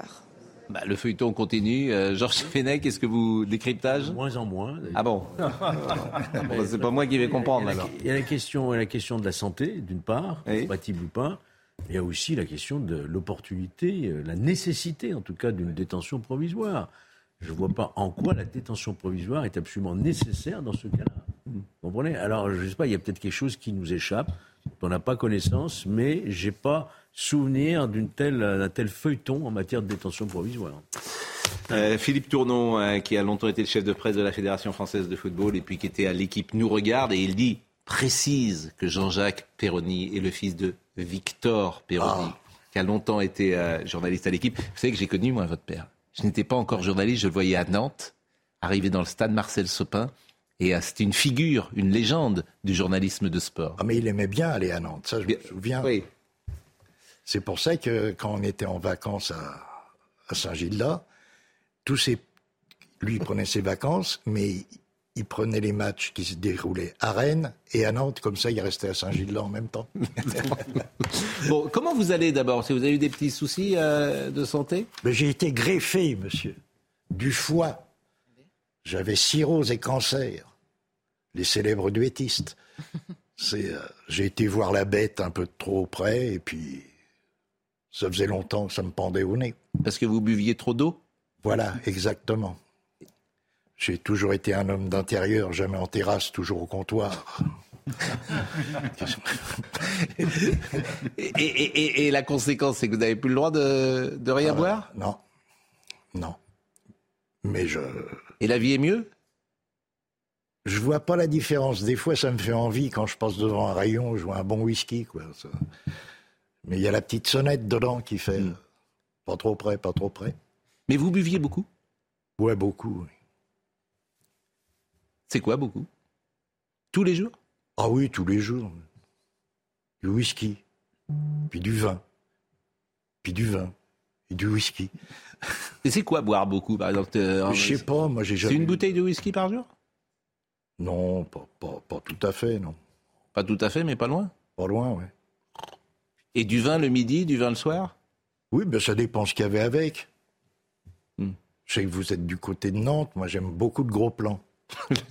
le gros plan du, du marquis de Goulaine, comme Jean Gabin. mais le- il a vendu son château, le marquis Oui, de Goulaine. j'ai appris, oui. J'ai appris cette affaire aussi. Le marquis de Goulaine, il a vendu. La famille, il n'y a plus de quoi l'entre. Gros plan, c'est un mot qu'on n'utilise pas trop. Ah ben non, mais le gros plan. dans un bistrot, euh, il y en a pas. Gros plan, vous Ils ont un des- muscadet qui sent des pieds, mais ils ont jamais de gros plan. Eh, du gros plan euh, sur euh, les, les- c'est les, c'est- c'est les pêcheurs le matin avant de, de partir. Il n'y a pas que les pêcheurs. Oui, hein. Franchement. Bon, et, et l'humoriste que vous êtes, et parce que vous avez un re- pas humoriste. Oui, avant. Parce que depuis, L'écrivain? depuis France Inter, l'humoriste est un mot gâché. Oui. Dites chansonnier. À chansonnier, c'est un vieux mot. Bon, l'écrivain, moi j'ai envie de dire l'écrivain, et puis vous avez une culture générale exceptionnelle, littéraire exceptionnelle, oui. Vous représentez un, comment dire, un, un- un monde là aussi d'hier, c'est-à-dire des gens qui faisaient rire avec une très forte culture, notamment littéraire, avec Ah beaucoup oui. de références. Mais Et on le voyait aux grosses têtes parce que vous répondiez à toutes les questions. Justement, aux grosses têtes, un jour, euh, il y, a- il y avait une histoire sur la, la cortisone qui faisait grossir. Et moi, je dis bêtement, euh, bah, Balzac a écrit un très beau livre euh, là-dessus, Bouvard. Oh, bon, qu'est-ce que c'est Bon, je dis, bah si, grandeur et misère d'une cortisone. Un bide. Mais un bide, je dis à Bouvard, vous voyez, quand il n'y a pas de cul, ça fait pas rire. Et il me dit, euh, j'en courtisanes, ai... il y en a quand même. Oui, oh, ça c'est vrai. Grandeur Et et splendeur des, des Et, et cortisones. vous allez voir, là, ça va faire rire. Splendeur et misère. Balzac a écrit la, la suite, c'est pendant que le cousin ponce, la cousine suce. Et là, rigolade générale. Vous voyez, quand il y a du cul, ça marche. Le cousin Ponce, qui est évidemment un autre repas avec la cousine bête. Voilà. Bon, mais justement, le chansonnier que vous êtes, quel regard vous portez aujourd'hui, par exemple, sur la séquence des retraites, sur la séquence Macron et sur la séquence que nous vivons? Ah ben, un regard euh, euh, très mauvais. Euh, c'est pitoyable.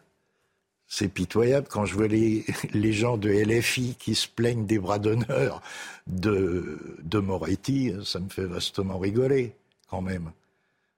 On voit bien que l'autre, c'est un sanguin. Il, il y a des fois, il se tient pas. Bon, ben, c'est pas grave. C'est- Puis, le- moi, j'ai vu les images hier. C'est comme ça. Bah justement, alors puisque vous en parlez. Attention, attention. Alors là, vous, là, vous m'avez fait une. tran- Vous êtes proche de la condamnation. Là, faites attention. Non, mais là, on va, on, on va voir euh, justement euh, la séquence, euh, parce que alors, il y a deux manières effectivement d'analyser cette euh, séquence, soit de dire bon, c'est rien, on va pas en parler pendant des heures, et puis au contraire de monter dans les cintres et de dire l'honneur de la République bafoué, l'honneur de la représentation, c'est inadmissible, et ça. Bon, c'est les deux tendances. Bon, Euh, est-ce qu'on peut la voir? On, on la voit en séquence cette image ou on la voit euh, en même temps que nous parlons? Allons-y. Donc, euh, alors c'est assez intéressant parce que vous allez voir donc une première, pop, une fois, et puis après, et, et voilà. Alors, il regarde quand même Monsieur Marlex, vous voyez, et puis il cherche l'approbation de ses camarades derrière, comme quand on est en classe. Hein. Je vais lui en refaire un, un petit deuxième là, ça va revenir, boum, deux fois. Oui, bon. c'est à la sournoise, ça. Oui, bah, c'est- bon, c'est- c'est- mais, mais c'est grave, pas grave, on en a beaucoup parlé, Marine Le Pen On en dit a faut... beaucoup parlé. Attends. Et- oui. Il y a un truc. Euh, Monsieur Fenech, euh, jamais il aurait fait ça en, en plaidant une cause devant un président de tribunal. Comme avocat général on parle des faits de manche, mais Oui, moins. voilà, c'est ça. Hein Euh, on est respectueux de l'institution. Et si- et s'il a- l'avait fait en, Non, mais- en plaidant, il risquait quelque chose? Ah bah outrage à magistrat, bien sûr. Ah bah voilà. Ah, évidemment, c'est deux ans, un an ou deux ans d'emprisonnement. Mm. Alors que là, Madame Borne lui a téléphoné pour dire c'est pas bien, pépère. Olivier recommencer. pourrait déposer plainte. hein. Ah, il pourrait déposer plainte? Ah oui, sûr. Mais t'as le droit de dé- ah. L'immunité dans l'hémicycle, à ma connaissance, c'est pour les parlementaires. C'est pas pour les ministres. hein. Ils ont le droit de dire ce qu'ils veulent. Mais là, tu vas déposer plainte pour ça. c'est- tu- Qu'est-ce que vous en pensez, non? Vous, vous- Par exemple, vous, on vous fait un bras d'honneur, député Olivier Marleix, il ne le fera pas. Mais vous, vous auriez déposé plainte? Euh, non, je pense pas non plus. Bon, bah alors vous demandez aux autres de faire ce que vous n'auriez pas fait. Non, mais en opportunité, non. Mais il n'en reste pas moins que c'est un geste grave. Qui met en Mais il doit démissionner alors, selon vous Mais il Certains l'ont dit. veut, Éric Dupont. Mais non, mais, euh, ce qu'il veut. Aujourd'hui, on appelle quand même à la démission pour pas grand-chose. Ouais. Qui démissionne pour son bilan, pour ses mots, sur le sentiment d'insécurité, je veux bien sur le fond.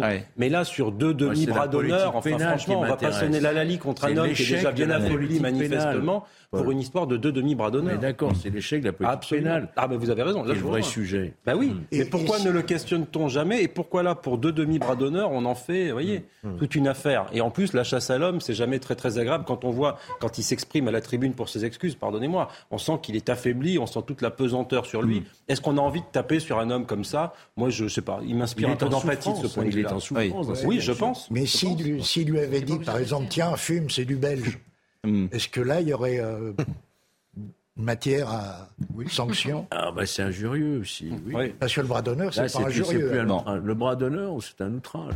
Bon, Ah, Euh, Jean-Marie Roy est avec nous. Jean-Marie Roy est avec nous. Moi, d'abord parce que je l'aime beaucoup, c'est une bonne raison, et ensuite parce qu'on est très inquiet pour l'Académie. Oh là là, Monsieur Roy, comment ça va? Vous venez de vous réveiller? Tout va bien, pourquoi vous avez Bon. vu hier soir, peut-être Jean-Marie quel pla- d'abord quel plaisir. Les gens, vraiment, pour les Mais arrêtez, Jean-Marie Roy. Non, c'est pas- c'est pas bien. ça. Rien, lui. Faites attention, il y a quelque- sinon il y a je vais- quelque- je vous faire un bras d'honneur. Non Si vous commencez par m'insulter, Mais pas du tout. Je vous envie d'abord parce qu'on vous appelle maître et ça c'est formidable. Maître. Je trouve que c'est ma- maître. C'est merveilleux. Vous voyez, surtout quand on n'est pas avocat. Maître. Qu'en pensez-vous, euh, etc. Quand vous allez, quand vous arrivez dans un restaurant, les gens vous disent maître. Maître, vous souhaitez vous, a- asseoir à une table ou pas? Donc c'est quand même c'est classe quoi. C'est bien. Bon, mais le fauteuil 19, le fauteuil 19 hier n'a pas été. Euh, n'a- n'a- Éric Neuf n'a pas été élu. Alors, euh, il, a, a eu 20 voix quand même, Éric Neuf. Et pourquoi euh, cette élection n'a-t-elle pas eu lieu? En tout cas, pourquoi elle n'a pas été couronnée de, de succès, Jean-Marie Roire? Alors là vous posez une question euh, difficile parce que euh, c'est pas la première fois. Et il y a des exemples célèbres. Il y a euh, l'exemple de Victor Hugo. Victor Hugo s'est présenté cinq fois à l'Académie. Oui. Bon, je non, mais je sais bien, mais Éric Neuf n'est pas Victor Hugo. Vous voyez ce que je veux dire? Non, mais est-ce qu'il y a. J'ai rien contre Éric, qui est merveilleux en plus, qui, est- qui a, qui a énormément de talent, qui est drôle, qui est intelligent, qui a une plume formidable. Ce que je veux vous dire dans ma question, c'est est-ce qu'il y a plus de candidats à l'Académie française? J'ai l'impression qu'il y a combien de sièges vacants en ce moment? Vous, vous oubliez une chose. Il faut toujours contextualiser. Oui. Croyez-vous que quand Victor Hugo se présentait à l'Académie, on savait qu'il était Victor Hugo? Non. On sait maintenant qu'il était Victor Hugo. Donc, il faut euh, replacer les choses dans leur contexte. Et c'est tout à fait normal. C'est euh, vraiment dans l'histoire de l'Académie, il y a toujours eu euh, Corneille s'est présenté trois fois. J'entends bien. Mais il fallait combien de voix pour être élu euh, hier? Bah, il faut la majorité absolue. D'accord. Donc vous êtes euh, en ce moment, vous êtes combien? il y avait 45 27, Il y avait 27 présents. Oui. Par rapport aux présents, on ne peut pas voter par correspondance. Oui. Et il faut 27 présents, il fallait 14 voix. Et il a eu. Ah, bah j'ai dit qu'il a eu 20 voix, alors je me suis trompé. Non, non, bah, il a eu trompé, 11 j'ai voix. j'ai- pas rectifié, j'ai pas rectifié. Ah, bah non, parce que vous Voilà. êtes délicat. Non, mais il Donc il a eu il est 11 voix. Mais vous, par exemple, vous avez voté pour lui? Bien sûr, oui, oui, bien sûr, parce que je trouve que c'est un très bon écrivain. euh, je le connais depuis très longtemps. Non, je trouve qu'il était. Et alors, qui n'a pas voté pour lui? Qu'est-ce qu'on lui reproche? Ben, je ne vais pas le dénoncer, mais vous savez, il faut se replacer dans, un, contexte. C'est très difficile. Aujourd'hui, les écrivains ne sont pas avantagés. Ne sont pas avantagés, mais parce que l'ensemble de la société française n'est plus du tout littéraire. C'est comme ça. Et comme l'Académie représente un peu euh, la société, ça a toujours été comme ça, c'est vrai que nous sommes dans une époque il y a peut-être une petite crise. Mais la crise n'est pas au sein de l'Académie, Mm. elle est beaucoup plus au sein de la société française qui est de moins en moins culturelle et de moins en moins... Oui, mais euh, ceux Voilà. qui pourraient rentrer comme Welbeck, comme Modiano ou même. comme euh, comme Jean-Jacques Perroni, par exemple, euh, ne veulent pas euh, y, y aller. Bon, vous avez vu qu'à l'Académie de Goncourt, Christine Angot est entrée. Hein Eh oui. Donc Christine Angot euh, à l'Académie française, ça, ça, je, je mettrai une petite pièce là pour vous. Oui, mais écoutez, bon, je ne veux pas. Hein mais, Vous en voulez pas Non, vous- elle, elle se présente. Elle pourrait, elle pourrait être élue ou pas Non, mais vous savez, ce qui est important, c'est que chacun ait sa personnalité. Moi, vraiment, je suis de ce point de vue-là très économique. Moi, je trouve ça déjà très bien que des gens écrivent, que des gens consacrent leur vie à la littérature. Je trouve ça formidable. Bah, merci. Alors, que leur personnalité soit plus ou moins, euh, Hmm. plaise plus ou moins, qu'ils soient des gens qui... Voilà, ça, ça fait partie de, de- de la variété des... Et Eh ben merci euh, Jean-Marie. Le fauteuil 19, qui a, qui a été célèbre dans ce fauteuil 19 Chateaubriand. Alors, dans ce fauteuil d'inter, écoutez, je ne l'ai pas révisé. Ouais. Chateaubriand, dit euh, Laurent Geoffrin, qui a une passion peut-être pour euh, l'Académie. C'est formidable l'Académie. Mais il se Ah présente. Ouais. Pour Chateaubriand. Non, mais bon, Chateaubriand notamment. Bah merci en tout cas. Vous êtes quel fauteuil? 16. 16. C'est le fauteuil- d'André Monroy. Ah, André Mauroy. Eh ben, puisque vous parlez d'André Mauroy, Dominique Bonnat vient d'écrire euh, une nouvelle bio formidable sur Kessel et Druon. Et elle avait écrit également une excellente euh, bio sur euh, précisément André Mauroy, qui est un écrivain qu'on lit assez peu aujourd'hui, hein, disons-le. Non, il écrit très bien. Oui, mais Il a fait une biographie formidable. ouais, de, oui, de, de, de Victor Hugo, justement. Exactement. Mais c'est vrai qu'à part ses bios, ses, ses, ses romans, euh, André Mauroy, on- bon. Ah non, non, non. Climat est un, est un magnifique roman. Là, je- je vous arrête. Non, alors Non, non. climat, sauf climat alors. Climat. Bon, merci. euh, C'était la météo. merci. euh, et c'est toujours un plaisir. Vous savez, Jean-Marie Roire, vraiment, c'est merveilleux de vous écouter et euh, de vous croiser parfois euh, dans Paris. Merci grandement et bonne journée, euh, Jean-Marie Roire. Non, mais l'Académie, l'Aca- l'Académie, ça vous a... monté un canular avec Jacques Pessis, que je me présentais à l'époque. Ah, mais vous seriez bien. Euh, C'était à l'époque des vraies grosses têtes avec Bouvard, j'avais fait ça. Ah, ça, les vraies grosses têtes, je vois que c'est une petite, euh, une petite, euh, une petite pique à votre ami Laurent Ruquier. Bah, c'est plus les grosses têtes, c'est tout. Ah, c'est différent. Le... Ah oui, alors c'était mieux avant. Oui, c'était mieux avant, bien sûr. Vous savez, faire le con avec Jean-Yann, avec Brialy, euh, avec Carlos ou Sim, des gens comme ça. euh. Martin, Kersozon. Martin, j'ai travaillé avec lui, mais j'ai jamais fait les grosses têtes avec lui. Kersozon, bien sûr. Oui, mais là, on est tous. Alors, moi, franchement, on vient sur un de nos terrains ici, on passe notre temps à dire que c'était mieux avant. C'est pas possible de dire ça. C'est pas possible. En plus, moi, j'aime beaucoup Laurent, qui est formidable. On travaille dans la même radio. Et puis, c'est une nouvelle génération. Et puis, ça fait rire. Et puis, ça marche aussi bien que ça marchait avant. Simplement, effectivement, les gens, les gens sont moins drôles, moins cultivés. C'est quoi la différence Cultivé, Total. Total. Mais euh, rien que musicalement. Hmm. C'était mieux avant, je m'excuse. Oui, mais on, va retrouver un, un McCartney aujourd'hui. Hmm. Hein? On a un Shakimura, un truc comme ça. Bon.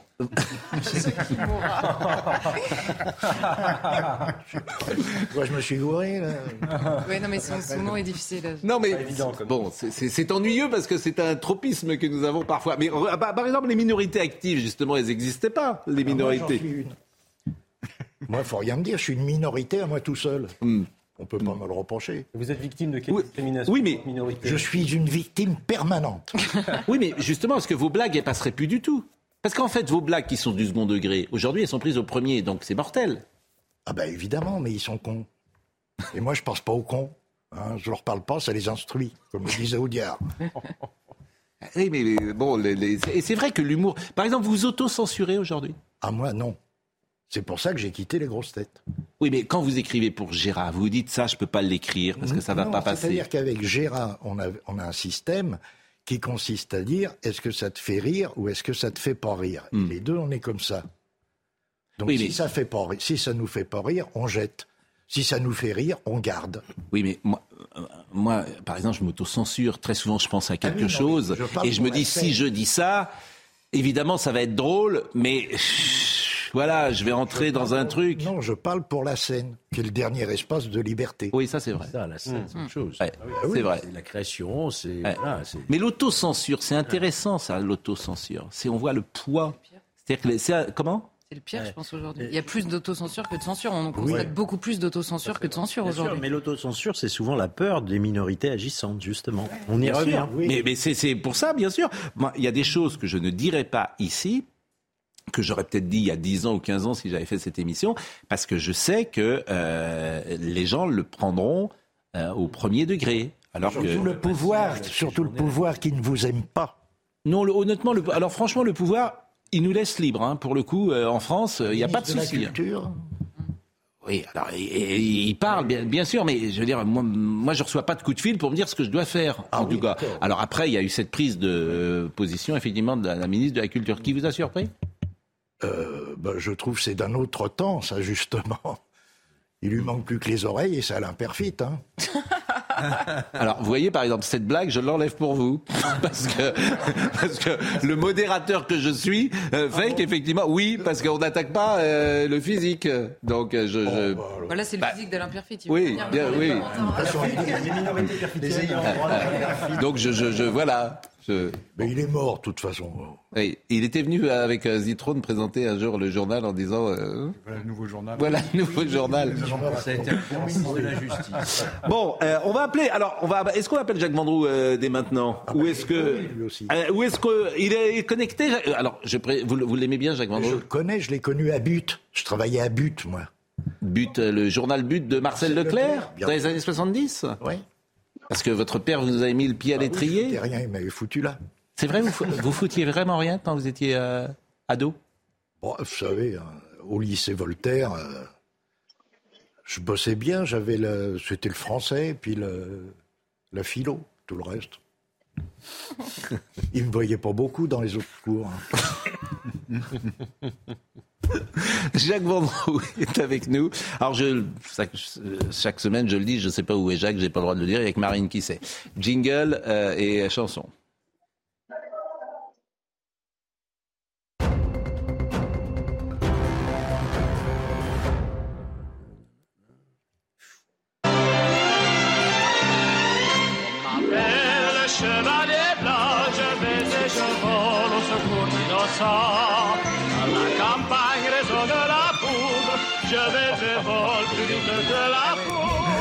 Bon, je ne vous demande pas, cher Jacques, où vous êtes, parce qu'on a tous, euh, on a tous compris. C'est marqué dessus en plus Bon. Oui. Oui. Je vous entends pas très bien, faites attention, hein, rapprochez le micro. Hein. Écoutez, là, est-ce que vous m'entendez bien? Là, je vous entends bien. Alors, je suis au musée Grévin avec notre ami Griezmann, qui est le dernier rentrant. Et je vais vous donner des informations, Pascal, qui vont vous amuser et qui vont aussi vous, agacer.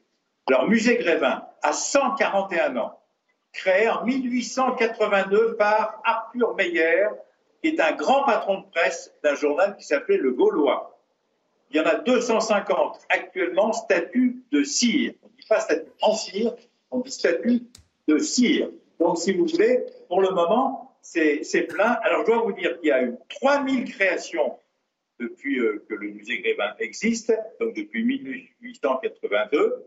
Et je dois vous dire quand même que tout à l'heure, là, d'ici quelques minutes, on va aller voir Mbappé, Pelé, Messi, Ronaldo, etc.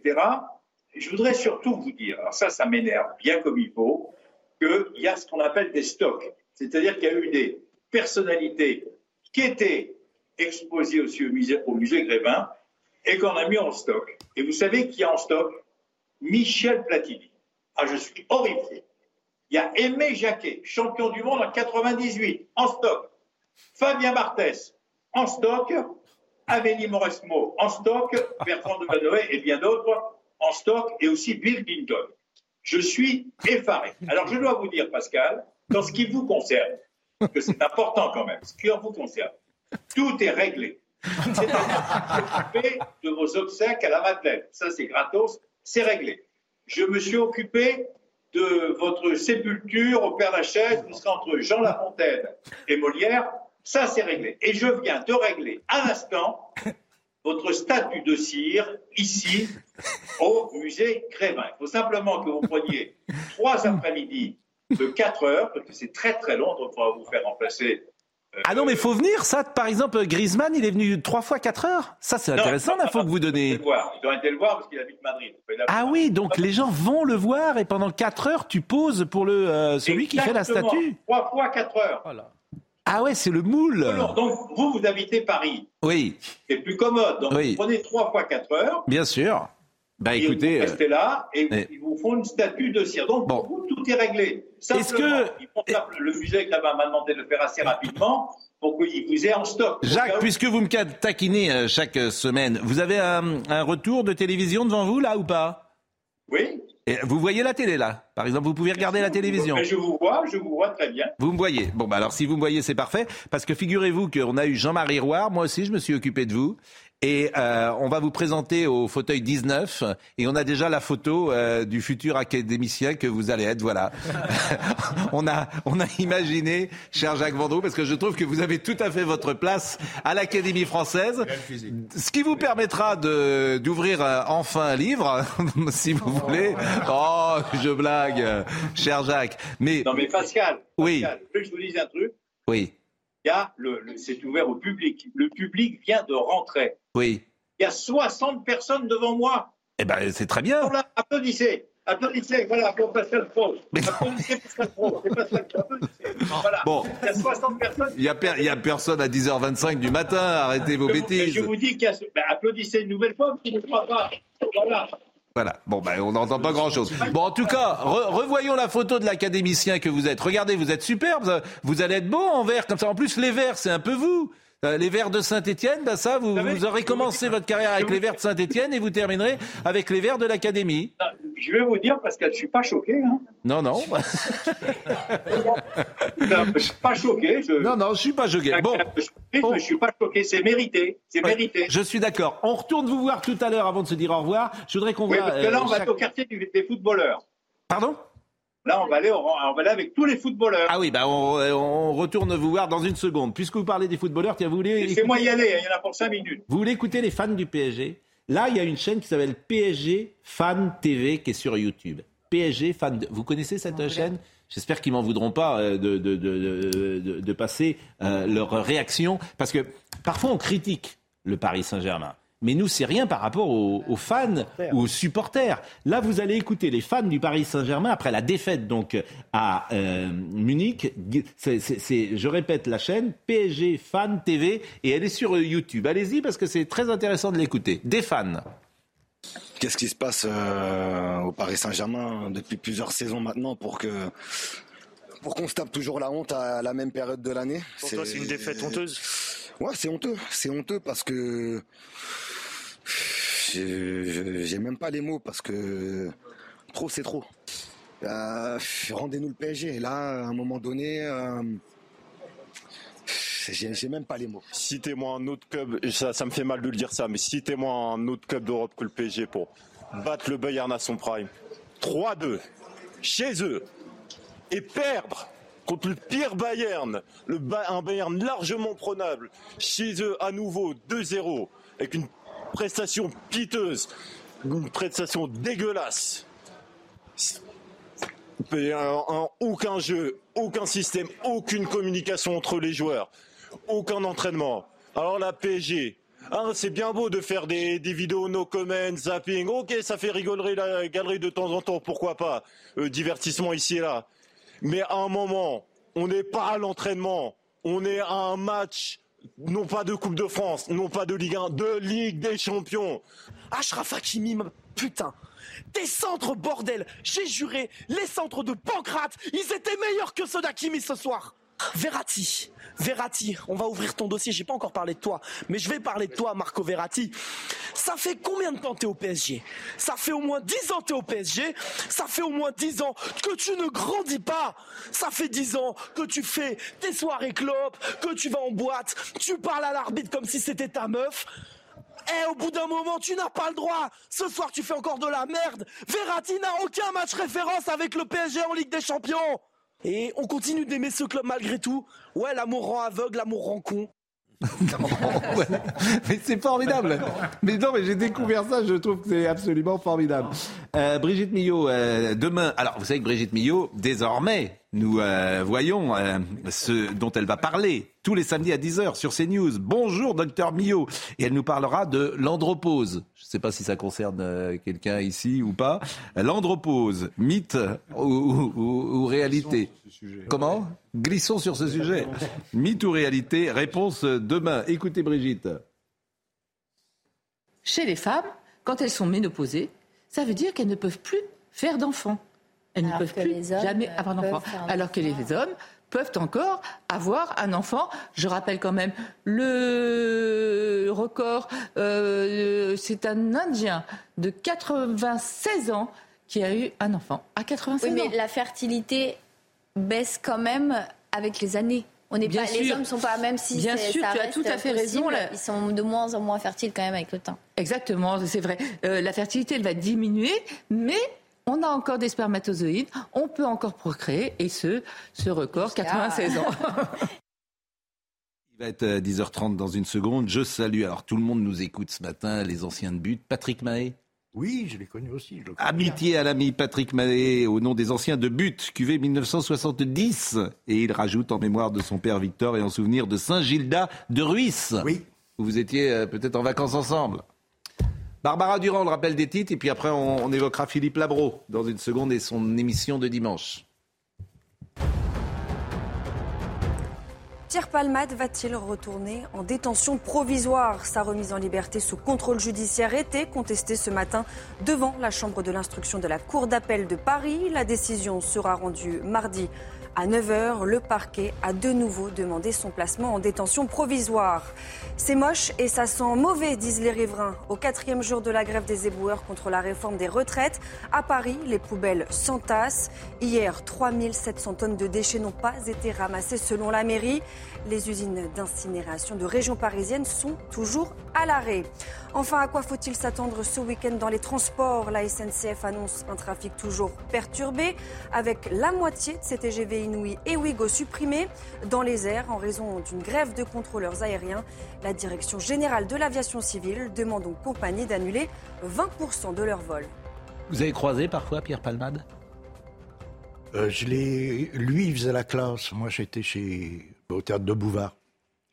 Je l'ai croisé une fois parce que j'avais écrit une pièce qui s'appelait euh, Bal tragique à la Bastille. C'était pour le, le bicentenaire de 89. Et il était venu passer l'audition. Je l'ai connu comme ça. Ce monde artistique, euh, et vous en avez été un témoin aussi, il y a beaucoup d'addictions parfois Qu'est-ce que c'est? Moi, moi j'ai fumé des tas de choses. euh, j'ai pris des tas de produits euh, qui rendent l'air crétin et qui font rire. Mais euh, je crois qu'il n'y en a pas plus. euh. Moi, je vais vous dire un truc à prescription maintenant. À l'époque, j'étais au lycée Voltaire, c'est-à-dire pas loin du Père Lachaise. On a été faire pousser de, de la Marie Juana derrière la tombe d'Edith Piaf. Et c'est venu à 3 mètres 10. On a récolté en juin. Mais à l'époque, manifestement, la marijuana était moins forte qu'elle n'est aujourd'hui et les. euh, le, le hash ou ces produits-là. pour donner des oui. leçons. Et puis vous aimez pas ça. Alors s'il y a un truc que vous aimez pas, c'est donner des leçons. Ah ça, je supporte pas. Euh, Philippe Labro euh, reçoit Didier Barbelivien euh, dimanche et il le reçoit pour son nouvel album euh, qui est sorti en octobre. Écoutez Philippe Labro, c'est l'essentiel chez Labro et c'est vers, 22, vers 22h15. Je pense qu'il faut toujours rester euh, un amateur, un débutant, quelqu'un qui ne sait pas. Vous définissez encore comme un amateur, un débutant. Ah oui, Arrêtez, oui, vous êtes oui. des plus grands pros de la chanson française. Non, ne croyez pas. Ne croyez pas. C'est tout est dû au hasard. Si, si, je vous assure. Et du talent aussi, ne soyez Ah, pas bah, trop modeste. c'est c'est les autres qui le disent. Mais moi, je, personnellement, je considère que c'est miraculeux ce que je fais. C'est hasardeux et miraculeux. Bon, on dit, bon, on dit au revoir à Jacques, Jacques euh, Vendroux, et c'est toujours un plaisir, Jacques, hein, cette petite séquence du vendredi. Ah, manifestement, mais c'est très ressemblant surtout. Hein. Ça, c'est vraiment très, très ressemblant. hein. Là, c'est son Altesse. Hein. Son Altesse Sérénissime. Inédit. Zidane. On est à côté de lui. Ouais. Il est là. Pas loin de nous, il y a Mbappé. Mhm. Pas loin de lui, de Mbappé, il y a Messi. Vous savez, les, les qu'on fait ce match exceptionnel de mercredi dernier. Il y a Ronaldo, il y a Mhm. Pelé. Je suis entouré de tout le monde. Mais j'ai choisi notre maître à tous. Voilà. Il n'y a pas Maradona. Non, il n'y a pas Diego Maradona. Bon. Bah, merci, euh, cher Jacques. Et puis, euh, bah, c'est vrai que Front Populaire, euh, ça marche bien. Hein, c'est une bien. revue euh, qu'on peut trouver euh, un peu partout. J'imagine. Michel Onfray est un peu le directeur éditorial Bien sûr, Michel est co-directeur et puis euh, Michel est le cofondateur avec moi-même de, de Front Populaire, que vous pouvez aussi trouver sur, euh, sur Internet. Bon. Et puis on va remercier euh, bien sûr Jean-Jacques Perroni d'être venu euh, nous voir. Euh, vous êtes en écriture avec euh, Laurent actuellement Non, c'est pour 2024, le prochain. donc- bon, Ah, euh, Et vous écrivez toujours au dernier moment? Oui. Parce que si vous faites un sketch sur Mélenchon, par exemple, au hasard, euh, aujourd'hui, il, il survit, mais dans un an, il sera peut-être dans, dans une grange à la bougie en train d'écrire ses mémoires. Hein, plus personne n'en voudra. Donc effectivement, il faut écrire au dernier moment. Ah oui. Ben merci. euh, le vendredi, souvent, nous remercions euh, tous ceux qui nous aident au service programmation. Euh, je pense à Jacques Sanchez, à Nicolas Nissim, à, Marine euh, Carbalet qui est avec nous. Euh, et donc je les salue euh, grandement. À Magdalena, bien sûr, euh, omniprésente également dans notre euh, équipe. Et puis Émeric Gontier était à la réalisation, Rémi était à la vision, Guillaume était au son. Merci à Marine Lançon, à Florian Doré. Toutes les émissions sont retrouvées sur cnews.fr. Jean-Marc Morandini dans une seconde. Bon week-end. Ah, Comment il disait, Bouard? Merci. Merci et à la prochaine fois. Merci. Au revoir et à la prochaine fois.